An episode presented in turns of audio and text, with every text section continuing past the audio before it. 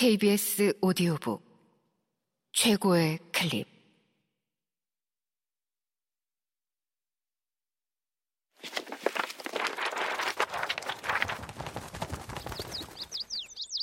KBS 오디오북. 공포의 계곡. 코난 도일 지음 성우 이자영, 이규창, 지병문, 최현식, 이영기, 유선일 읽음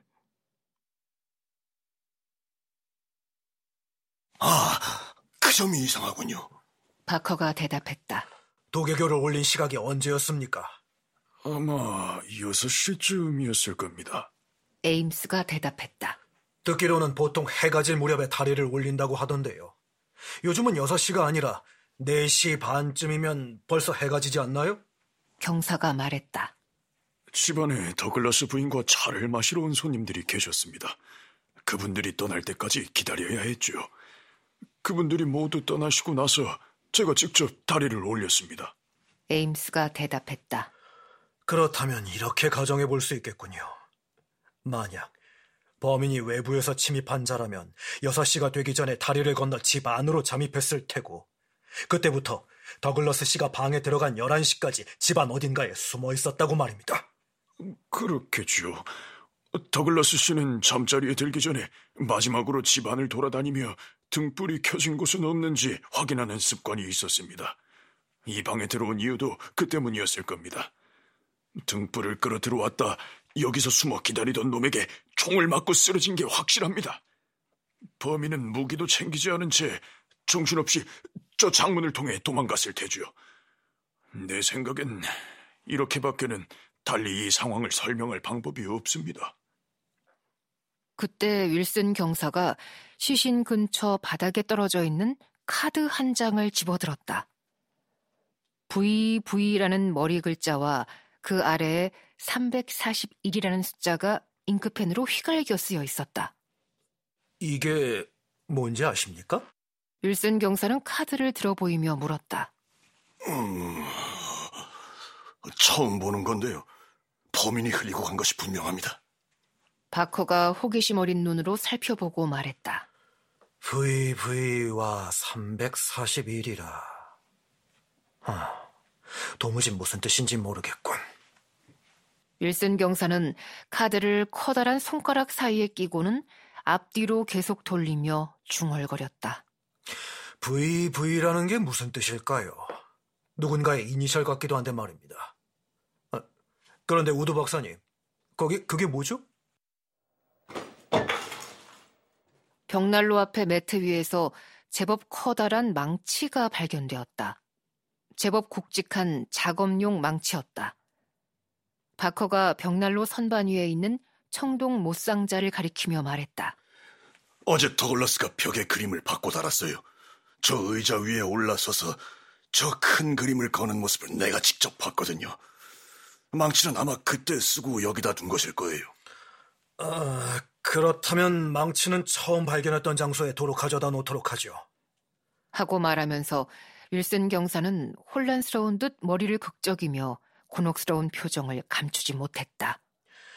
아무래도 이번 사건을 제대로 파고들려면 최고의 수사 인력이 동원돼야 할 것 같군요. 늦기 전에 런던 경찰국에 협조 요청을 해야겠어요.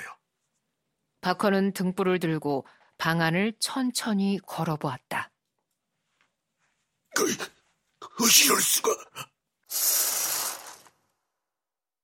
그는 창문의 커튼을 한쪽으로 밀어젖히더니 흥분한 목소리로 외쳤다. 이 커튼을 닫았을 때가 몇 시였습니까? 등불을 켜면서 커튼을 닫았으니 대략 4시가 조금 넘었을 무렵일 겁니다. 집사가 말했다. 누군가 여기 숨어 있었던 게 분명하군. 바커가 등불을 방 한쪽 구석에 비추자 진흙투성이 구두 발자국이 선명하게 드러났다. 바커 씨, 이 발자국을 보니 당신 추측이 맞는가 보군요. 범인은 커튼이 드리워진 4시부터 다리가 올라가 있던 6시 사이에 집 안으로 들어온 겁니다. 이 방으로 잠입한 이유는 처음으로 눈에 띄었기 때문이겠죠. 방 안에 달리 숨을 곳을 찾지 못해서 커튼 뒤로 들어간 거죠. 이제 모든 게 분명해지는군요.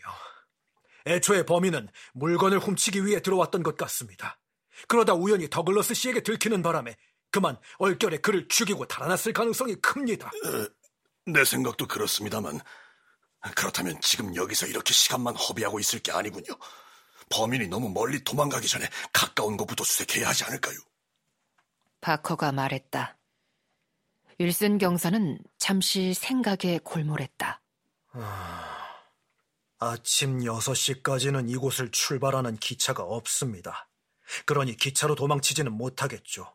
또 물이 뚝뚝 떨어지는 바지를 입은 채 걸어서 도망치는 것도 쉽지는 않을 거예요. 거리에서 사람들의 눈에 띌 게 뻔할 테니까요. 어쨌든 나는 다른 수사관들이 도착하기 전까지 집 밖으로 한 발자국도 움직이지 않을 겁니다.